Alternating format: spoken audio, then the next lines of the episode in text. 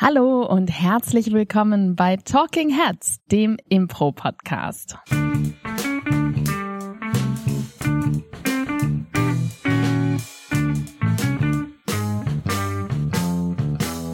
Und an meiner Seite, ich traue mich kaum, es zu sagen, aber es, er ist mal wieder grummelig. Bitte? Der, der grummelige, aber trotzdem unglaublich liebenswerte Paul Ziemer. Unfassbar. Und mir gegenüber sitzt die strahlende immer noch Claudia Behrendorf. We're getting the band back together. Claudia, es ist das erste Mal, dass wir zusammen in diesem Jahr Podcast aufnehmen. Ist Das das, bewusst? stimmt, ja. Was nichts damit zu tun hat, warum ich anscheinend offenbar grummelig bin. Du bist schon seit gestern echt schlecht gelaunt. Ja, das stimmt, weil ich gestern zwei Stunden lang vor meiner Haustür stand, weil ich mich ausgesperrt habe. Ich war einmal joggen. Gutes Neujahrsvorsatz. Ich war einmal joggen und dann habe ich mich ausgesperrt, weil ich aus Versehen den Schulschlüssel anstatt meinen Hausschlüssel mitgenommen habe. Und ich hätte um 18.15 Uhr meinen Kurs gehabt. Hm. Und ich stand um Das 17 war die Uhr. Generalprobe vor der Werkschau, Ja. vor der allerersten Werkschau dieses Kurses. Und ich stand um 17 Uhr alleine vor meiner Tür ohne Schlüssel und habe den Schlüsseldienst angerufen, weil mein Schlüssel, ich keinen Zweitschlüssel irgendwo hatte. Und der hat dann ungelogen zwei Stunden gebraucht, in denen ich mit meiner Joggingkleidung draußen stand, mir den Arsch abgefroren habe. Und dann kam der Schlüsseldienst an und hat 319 Euro gekostet. So unglaublich. Äh, Also ich bin wirklich vom Stuhl gefallen, als ich das gehört habe. Ja, Aber er hat die Situation gerettet. das stimmt. Ja. Gibt's denn sowas, und damit kommen wir zum Thema der heutigen Folge, gibt es denn sowas auch bei Shows, die vielleicht nicht ganz optimal laufen? Kann man, und wenn ja, wie, eine Show retten? Und das ist das Thema der heutigen Stunde. Show retten. Ich dachte, wir brauchen das, damit wir einen Jingle einspielen können, oder?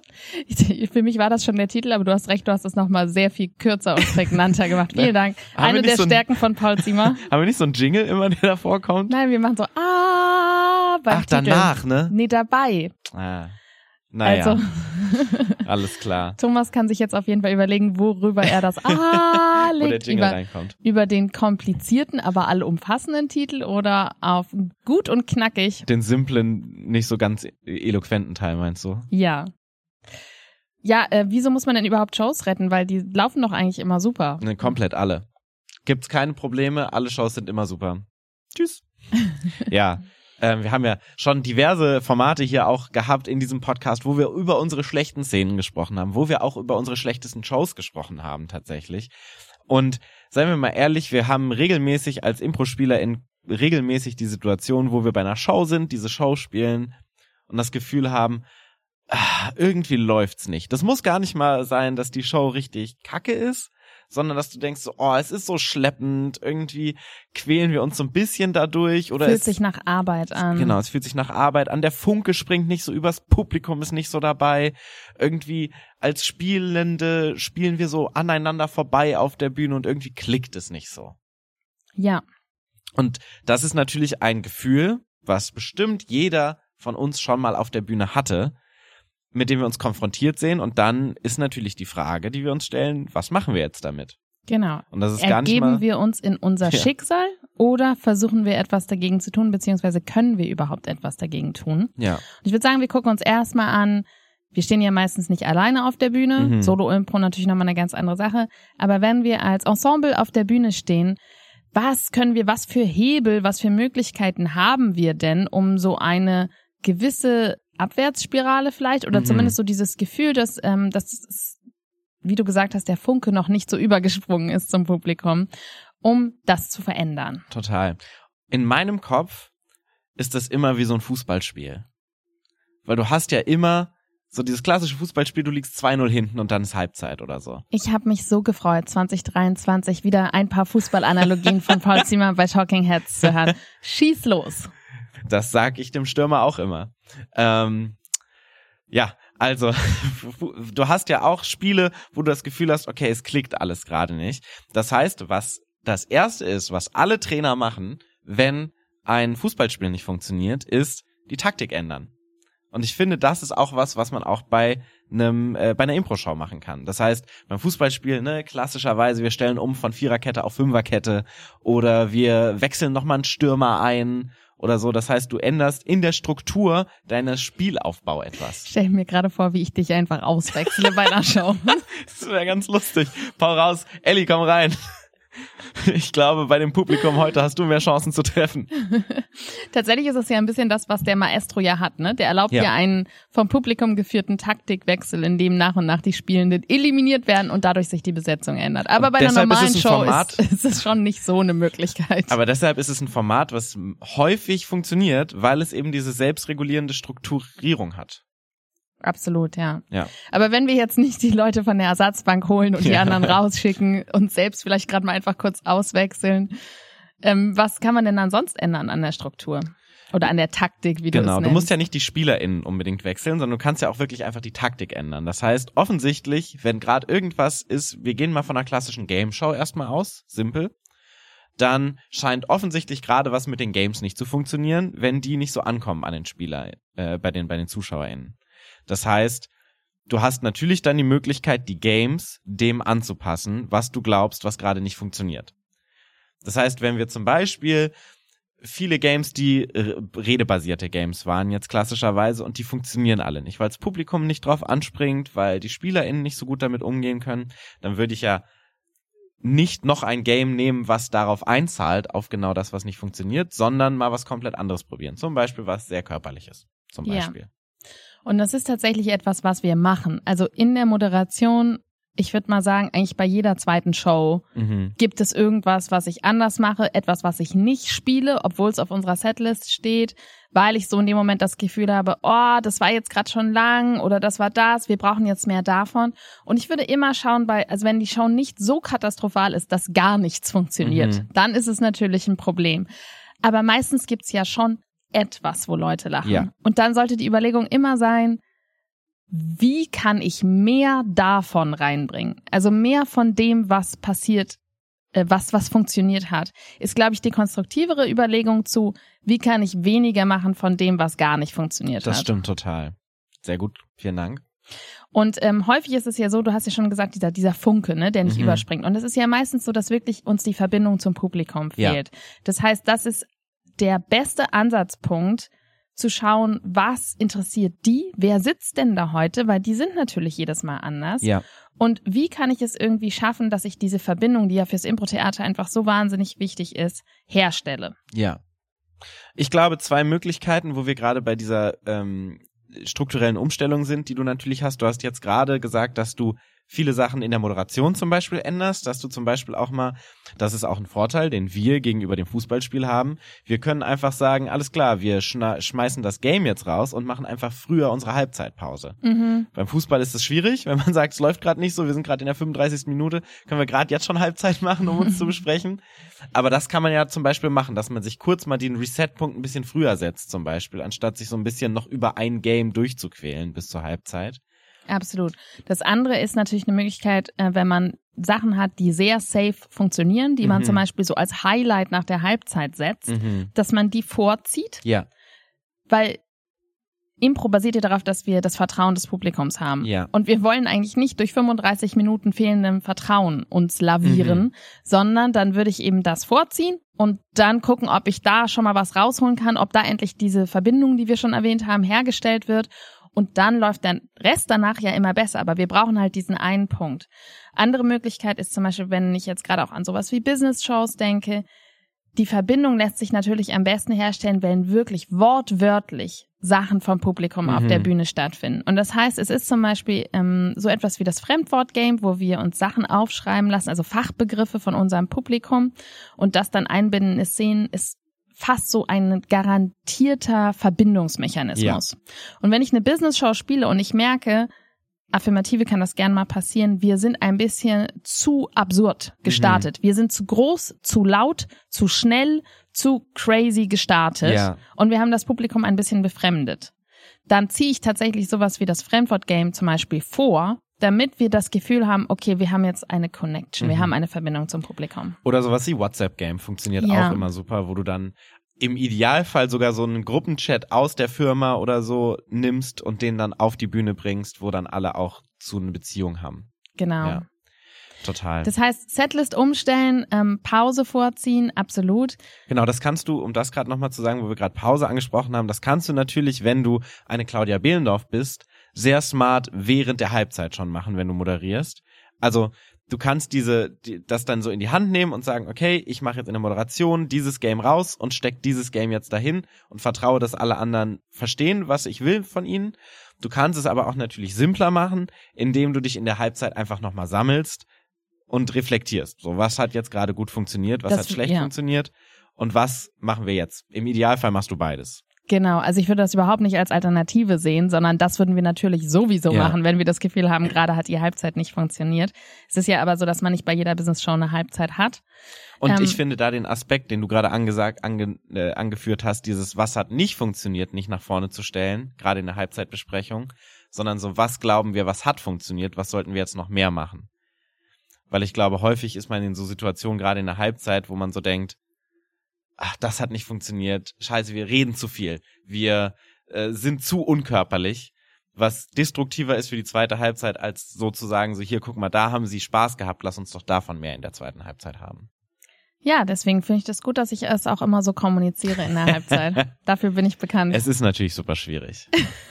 Also ich bin tatsächlich so ganz schlecht darin, meine Analysen, und wir haben ja auch diese wunderbare Folge im Bewertungsmodus Ja. sein, ne? Also da bin ich auf jeden Fall ja auch wunderbare Kandidatin für. Und ich analysiere ja schon die ganze Zeit währenddessen. Also ich glaube, ich bin auch so die Person von uns allen, die tatsächlich am meisten beim Publikum ist. Also ich weiß einfach wirklich zu jeder Sekunde, wie es dem Publikum gerade geht. Und das ist Fluch und Segen. Ähm, und dann in diese Halbzeit zu gehen mit dieser quasi Mhm. Ansammlung an Beobachtungen und nicht zu sagen, Leute, ich habe eine Liste von eins bis zehn, was gerade was ihr alles Kacke was, gemacht ja, und ich auch. Ja, ja. Äh, was gerade alles nicht gut gelaufen ist, lass uns bitte das alles vermeiden in der zweiten Halbzeit, was Ja. natürlich katastrophal ist für, für den Spirit ähm, und die gute Laune, die wir, die ja so wichtig ist für uns. Ist aber echt schwierig für mich. Und ich weiß, dass wir auf jeden Fall auch schon mal, weil es gibt so die eine Person, bei der ich diesen Filter ein bisschen weniger habe als bei allen anderen. Also bei allen anderen bin ich schon noch eher so, okay, ich formuliere es diplomatisch oder ich frag ich mich, wer die Person, die diesen Filter nicht hat, wer das ist. Und es ist aber tatsächlich, es tut mir auch wirklich sehr leid. Ich habe auf jeden Fall bei dir eben das größte Vertrauen, dass du, ähm, dass es dein Spiel nicht so beeinflusst. Hm. Und deswegen bist du auf jeden Fall mein Adressat Nummer eins von so Halbzeit-Feedback, was ja eigentlich, also gerade so das kritische. Ich also ich glaube, wurde schon diverse Male ausgewechselt tatsächlich aus der Show. Nee, aber ich kann mich so an einmal erinnern, ich glaube, es war bei Werwölfe im Kurz, dass wir es draußen gespielt haben. Oder es war auf jeden Fall irgendeine Show, die wir draußen gespielt haben im Mhm. Kurz. Und da habe ich dir in der Pause irgendwas gesagt, was ich so definitiv anders wollte von dir zur zweiten Halbzeit. Und da warst du so richtig sauer auf mich, weil das das erste war, was ich dir gesagt habe, als du von der Bühne runterkamst. Ich weiß nicht mehr, ich habe es verdrängt. Ach gut, es war doch nicht so schlimm. Ich habe nur noch ein dunkles Gefühl der Wut in mir. Nee, da warst du so richtig sauer, dass ich dir das gesagt habe. Und das so, hä, du kannst mir doch nicht sowas, wenn ich gerade von der Bühne komme und ich habe so richtig gute Laune. Hm. Und in meinem Kopf war das so eine richtig nice Halbzeit und alle haben viel Spaß. Und das Erste, was ich von dir höre, ist erstmal so eine Kritik. So, sag mal, geht's noch? Berechtigt. Auf jeden Fall berechtigt.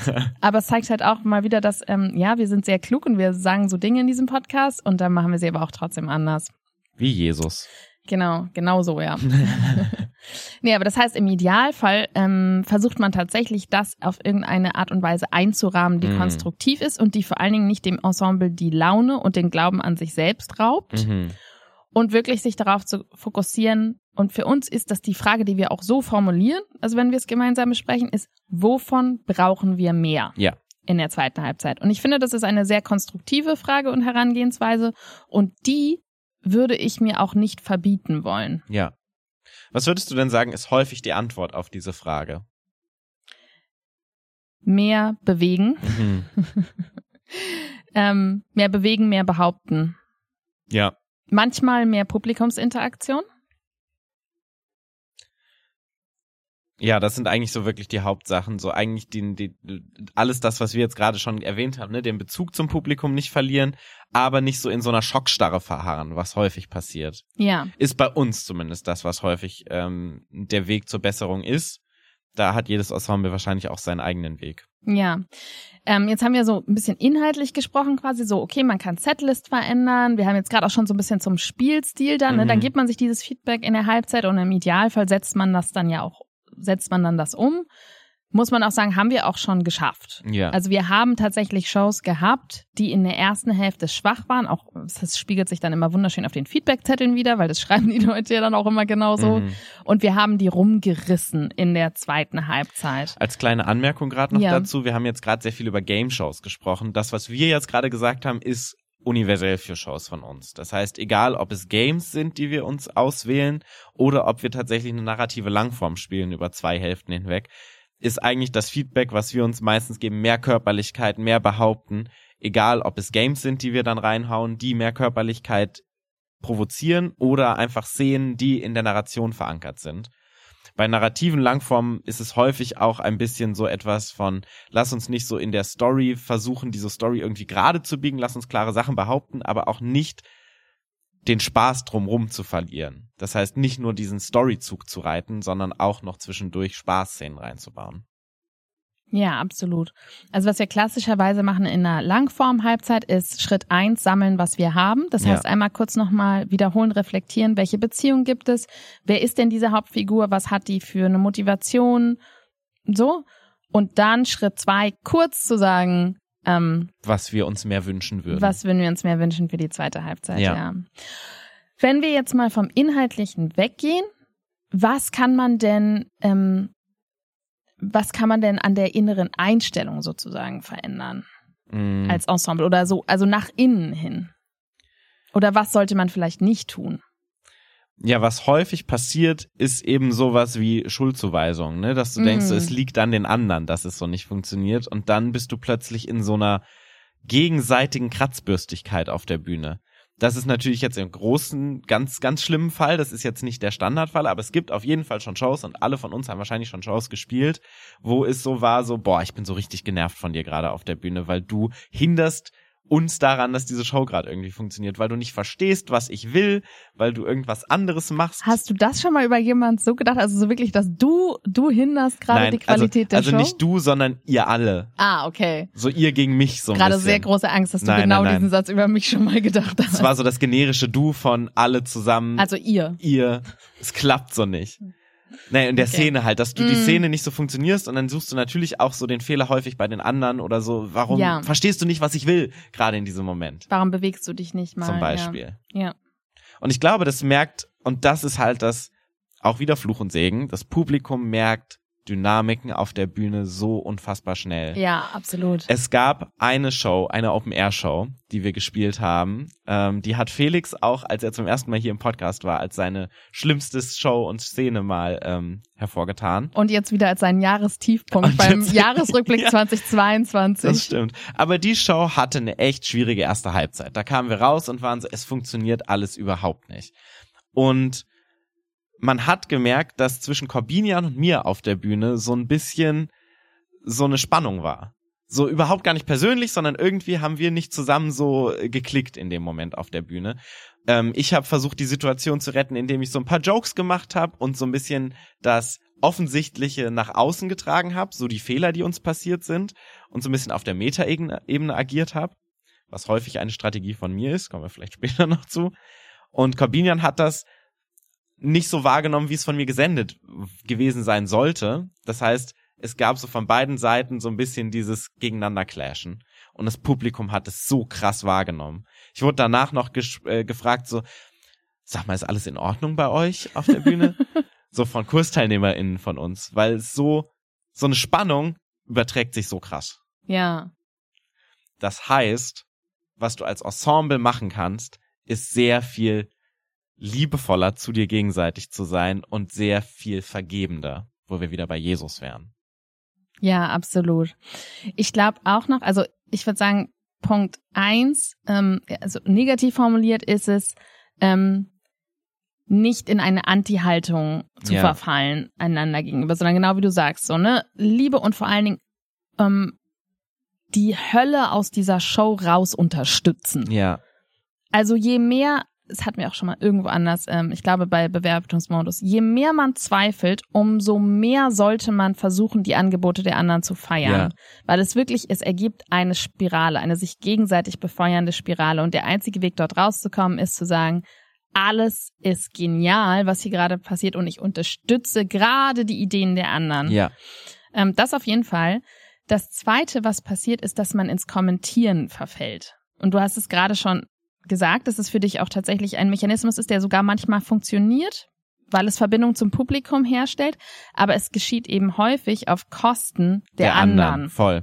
Und ähm, das ist so ein Impuls, den ich auch ganz krass habe. Sobald ich merke, Leute sind, also zum Beispiel ähm, Spielende von uns sind, ich sag mal so, zu drüber Mhm. in der Szene, zu laut, zu crazy, habe ich einen ganz starken Impuls, mich davon distanzieren zu wollen, Mhm. quasi mit dem Publikum zu verbrüdern und gegen mein Ensemble zu stellen.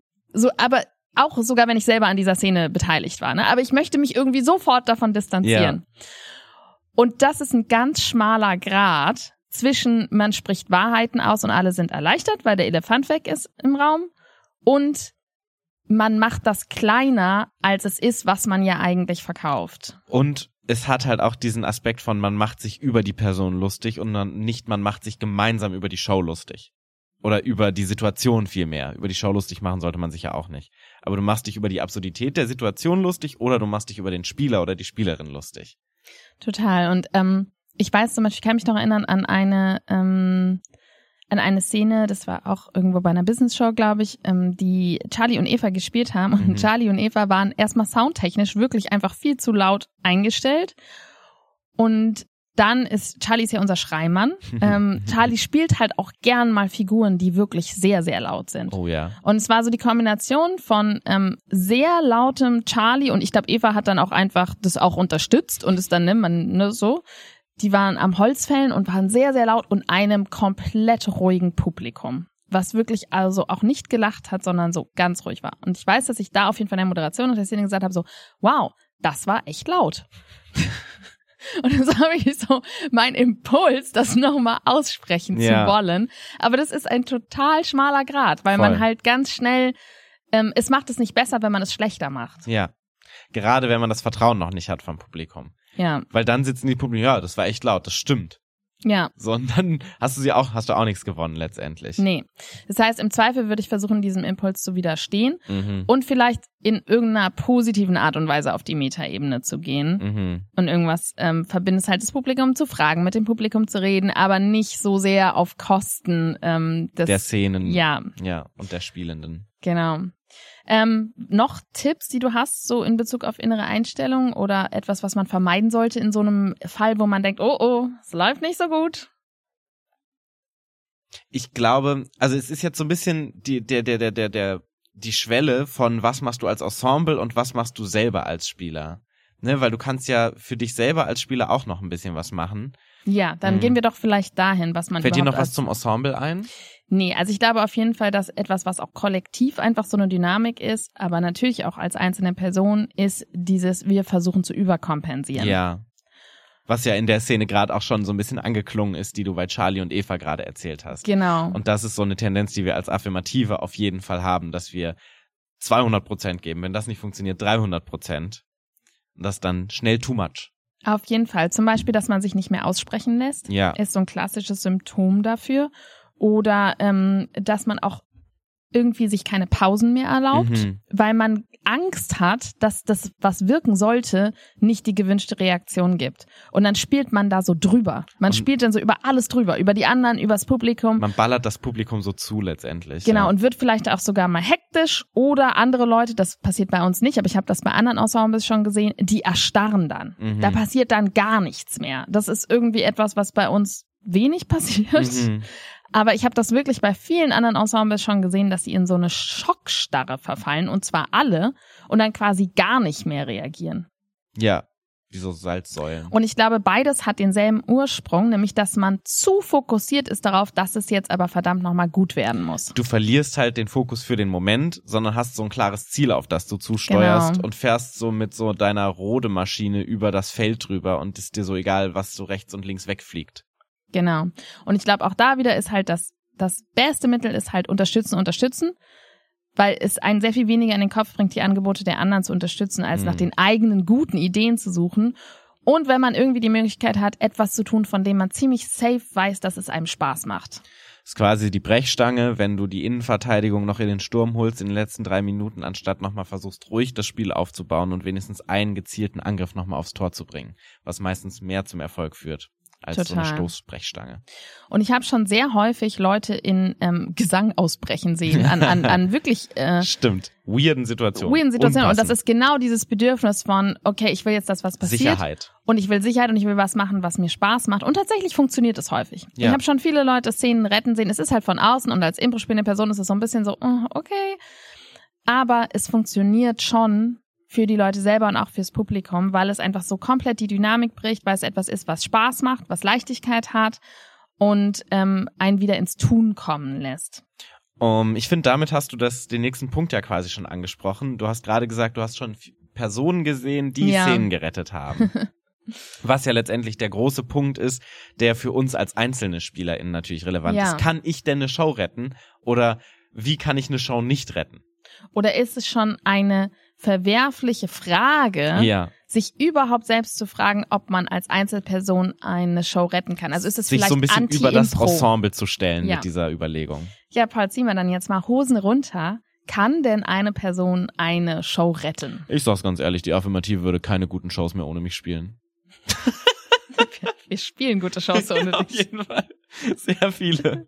Und ihr spielt auch sehr viele. Nee, das stimmt nicht. Ihr spielt auch mal nicht so gute Shows mit mir. So. ähm, aber ich glaube trotzdem, dass eine Person die Show retten kann, Ja. bis zu einem gewissen Punkt. Mhm. Ähm, also ich finde zum Beispiel, dass du regelmäßig unsere narrativen Langformen rettest. Durch Regie zum Beispiel, dass du dich einfach dann rausgehst und sagst, okay, ich füge jetzt diesen ganzen Kladderadatsch, der hier auf der Bühne ist, irgendwie mal zusammen, dass es sich rund anfühlt. Und ich habe häufig schon Sh- Shows gespielt, die narrativ sind, wo ich das Gefühl hatte, wir sind komplett im Niemandsland, das Publikum hat gar kein Interesse mehr für diese Story, was ja bei narrativen Langformen auch häufig ein Problem ist, wenn keine Figuren dabei sind, die relatable sind oder so. Und dann sagst du meistens so zwei Regieanweisungen und dann ist das Publikum häufig wieder dabei. Zum Beispiel. Vielen Dank. Und das ist ja ein Ich glaube aber, du machst das jetzt schlechter, als es ist. Also Es hört sich so an, als ob es irgendwie so eine mittelschwere Katastrophe aber so immer so fühle wäre. ich mich persönlich manchmal in so narrativen Langformen auf jeden Fall. Manchmal. Und da, wenn es schon eine narrative Langform sein sollte, die nicht so gut funktioniert, habe ich dich schon zwei, dreimal mit solchen Situationen die Situation wieder umbiegen sehen. Mhm. Und das ist ja schon ein Impuls, der von einer Spielerin, in dem Fall von dir, ausging, der die Show auf jeden Fall fürs Publikum gut gemacht hat. Ja, es funktioniert natürlich nicht. Also gerade Regie, das stimmt schon auf jeden Fall. Für mich ist so ein ähm, bevorzugter Mechanismus, wenn ich das Gefühl habe, mh, wir brauchen was, wir brauchen Klarheit, ist, dass ich tatsächlich rausgehe Mhm. aus der Szene und aus dem, aus dem Spielen und von außen Impulse setze. Was eben einfach der Vorteil ist von Impro, dass man das machen kann. Mhm. Es ist auch ein bisschen holzhammerig und nicht so elegant. Aber also in meiner idealen genau. Welt, ja, aber in der idealen Welt würde ich denken, brauchen wir das nicht? ja. Aber manchmal hilft es dann halt einfach. Voll. Das stimmt total. Das ist so mein, mein bevorzugtes Ding. Mm, Aber das kann man natürlich trotzdem, kann man da sehr viel machen, wenn die Leute nicht gut spielen, dann nützt es halt auch Das nicht so stimmt. viel. Aber ja, also ähm, nochmal kurz zurückzukehren zu der Frage, so kann eine einzelne Person eine Show retten? Ich glaube, für mich ist auch die Antwort ja. Und ich habe es schon gesehen bei Leuten, wo ich Mhm. sagen würde, diese Show hat diese Person getragen, Mhm. vielleicht eher. Auch wenn das ein bisschen der kollektiven Magie des Impro-Theaters widerspricht, wenn man sowas sagt und Ja. feststellt, weil wir ja natürlich wirklich eigentlich einfach gemeinsam kreativ sein wollen, gemeinsam Geschichten erzählen wollen und das ja auch das Schöne ist. Und dann ist es so ein bisschen komisch zu sagen, ja, ja, diese eine Person. Aber ich habe es einfach wirklich schon so gesehen, was auch immer die Gründe dafür sind. Aber ich war bei Shows im Publikum, wo ich dachte, gut, dass Person XY gerade mitspielt, Mhm. weil sonst wäre es schwierig. Ich glaube aber nicht, dass man eine Show brillant machen kann. Mhm. Also ich glaube, du kannst eine, ähm, Und ich finde, ganz kurz, es hängt auch immer natürlich von der Ensemblegröße ab. Wenn du eine Show zu dritt spielst, Ja. hast du viel mehr Einflussmöglichkeiten, diese Show Fall. gut zu machen, als wenn du zu zehn spielst. total. Aber ich glaube, du kannst so eine Show, die halt etwas chaotisch ist, der bestimmte Dinge fehlen, zum Beispiel so etwas wie Publikumsinteraktion oder Körperlichkeit, kannst du halt solide machen. Ja. Und insofern dann schon vielleicht retten, Retten, wenn man ja. es so sagen will. Ja. Ähm, ich finde das bei dir, ich habe dich ja auch schon oft beobachtet, wenn du woanders spielst, wenn du bei uns spielst im Publikum, dass du tatsächlich jemand bist, der auch, äh, es ist ganz schlimmes äh, gegenseitiges Lob hier gerade, das ist ja Mm, Aber unsympathisch. fühlt sich auch ganz gut an. Aber ich glaube, es gibt auch jede Menge andere Leute, die das Ja. auch so machen. Du bist halt jemand, der sagt, ist mir jetzt egal, was drumrum passiert. mhm. Ich versuche jetzt, dass die Momente, die ich auf der Bühne stehe, ein bisschen tatsächlich unabhängig von allem, was um mich rum passiert und allen anderen, Comedy haben. Und das heißt, ich finde mein eigenes Game für meine Figur. Ich ähm, finde meine eigene Körperlichkeit in dieser Szene. Und teilweise auch wirklich so, ich mache irgendwas, während neben mir im Worst Case eine Szene weiterläuft. Bitte? Es hört sich jetzt auch wieder nicht so praktisch für so eine Impro-Show an. Nee, nee, es ist auch nicht, es ist auch nicht das Ideale. Definitiv Wann nicht. ist das denn passiert? Das habe ich schon öfter mal gesehen. Okay. Ähm, es ist auch definitiv nicht das Ideale, aber es sorgt dafür, dass das Publikum Spaß hat, dass es was Mhm. zum Schauen hat und dass es nach der Szene trotzdem das Gefühl hat, das war cool, was ich gerade gesehen habe, ich hatte Spaß. Es kann halt nur sein, dass die beiden Mitspielenden sich so fühlen wie, "Hm, was ist denn mit dem, was wir eigentlich machen wollten? Weil das halt eine nicht so, also es ist nicht so die Bilderbuchart zu unterstützen, würde Ja. ich mal sagen. Ich finde ja, die beste Art, um eine Szene zu unterstützen, ist, seine MitspielerInnen mit einer imaginären Waffe zu erschießen und dann die Szene alleine weiterzuspielen. Aber ich finde, und das. also er hat fünf Punkte bekommen. nee, Nee? nee. Das hat sie auch nicht verdient gehabt. Okay. Das war bei einem Maestro. Ähm, aber ich finde, genau da ist auch wieder diese sehr kleine Schwelle, die wir haben, weil du kannst bei solchen Situationen natürlich auch sehr schnell in du willst zu viel rein, reinfallen, wo das Publikum auch wieder deine Bemühungen sieht. Und ich glaube, das ist der Moment, wo du das Publikum regelmäßig verlierst, ist, wenn das Publikum dich arbeiten sieht Ja. und dich zu sehr beim Ich will jetzt gut sein sieht, weil dann hat das Publikum natürlich keine Lust, dich gut zu finden. Und das sind häufig auch Situationen, die passieren. Ich kann mich an eine Show erinnern, die haben wir zusammen in Würzburg beim Festival gesehen. Das war ein ähm, Ensemble, was ähm, generell auch in der Impro-Szene gar nicht so wirklich äh, vorkommt, was glaube ich aus Großbritannien kam oder so. Es war ein riesiges Ensemble, die mehr klassisches Theater und Tanztheater gemacht haben, die aber da Mhm. eine Show improvisiert haben. Hm, ich erinnere mich, ja. Und die hatten zwei Nachteile. Viele waren keine Impro-SpielerInnen auf der Bühne, war der erste Nachteil. Zweiter Nachteil, sie waren sehr viele Leute. Es waren, glaube ich, 15 Leute oder so. Und der Regisseur hat gemerkt, dass die Show nicht so gut läuft und hat auch mitgespielt und hat dann versucht, diese Show zu retten, indem er in jeder Szene gespielt hat und das Publikum konstant gesehen hat, wie er versucht, diese Show zu retten. Mhm. Und das hat diese Show viel schlechter gemacht, als sie wahrscheinlich ohne diesen Rettungsversuch gewesen wäre. Ja. Und das ist auf jeden Fall auch etwas, dem ich sehr schnell verfallen kann.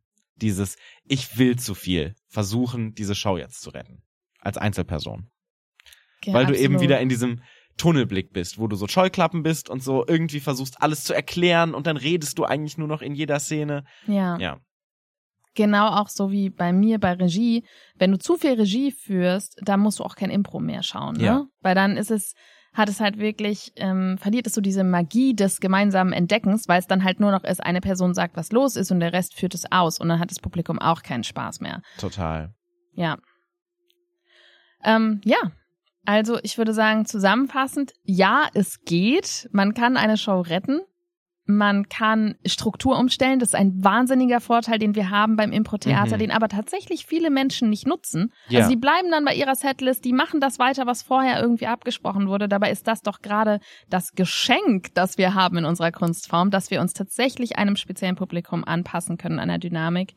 Ähm, wir können in der Moderation zu einem gewissen Grad auf die Metaebene gehen. Wir können mit dem Publikum reden. Wir können deren Belange auf die Bühne holen. Wir können doch alle reden. Ja, wir können auch, wir können auch reden miteinander.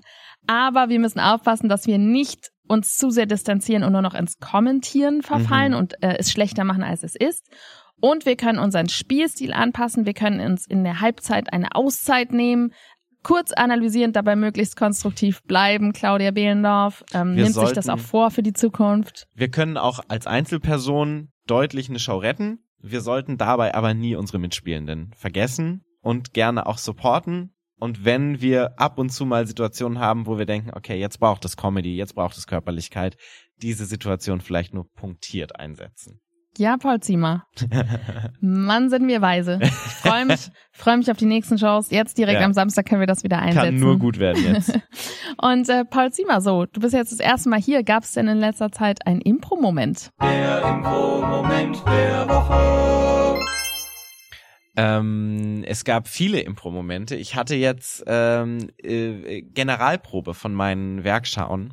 Und Generalproben sind ja meistens, also ich habe jetzt schon wieder so ein bisschen Angst, ich habe Level 6, der jetzt bald von mir spielt, und Level X, der meine, äh, die vier Fäuste Langform spielt, die ich mit Tobi Zettelmeier, also Bühnenpolka und Affirmative entwickelt haben zusammen. Und diese beiden Generalproben haben so fantastisch funktioniert. Oh oh. Ja. Wir haben so ein bisschen Angst vor der Werkschau, die jetzt übermorgen stattfindet, zum Zeitpunkt dieses Podcasts schon gelaufen ist. Aber ich freue mich jetzt sehr auf die Werkschauen, weil beide sehr, sehr fantastisch gespielt haben, beide Kurse. Und das war sehr toll. Was war denn dein Impro-Moment der Woche, Claudia? Für mich war es auf jeden Fall die Cluedo-Show, die so viel Spaß gemacht Mhm. hat. Und ähm, ich finde, also man hat ja immer so das Gefühl, oh, die Pause war so lang und ich kann das gar nicht mehr. Und dann bist du auf der Bühne und merkst so, nö. Es läuft natürlich auch, weil wir uns sehr gut kennen, weil wir sehr eingespielt waren, aber ich hatte wirklich sehr viel Spaß und ich war das allererste Mal die Mörderin bei Mhm. Cluedo. Ich war noch nie, Du warst doch das einer allererste Mal überhaupt eine Verdächtige bei Ja. der Show. aber ich war wirklich auch noch nie in den Proben jemals eine Mörderin und ich habe mich so gefreut, als ich diesen Briefumschlag geöffnet Mhm. habe und das M gesehen habe und allein dadurch hatte ich unglaublich viel Spaß in dieser Show. Guck mal, und ich habe mich gefreut, dass ich endlich mal unschuldig war bei der Show. Ja. Jedenfalls als Figur. Von weiteren Sünden vielleicht nicht freizusprechen. Ihr seid auch nicht von Sünden frei zu sprechen, aber ihr könnt eure Sünden begleichen, indem ihr uns fünf Sterne auf Google gebt. Bewertet uns auf iTunes und schaltet auch gerne nächste Woche wieder ein bei Talking Heads, dem Impro-Podcast. Tschüss!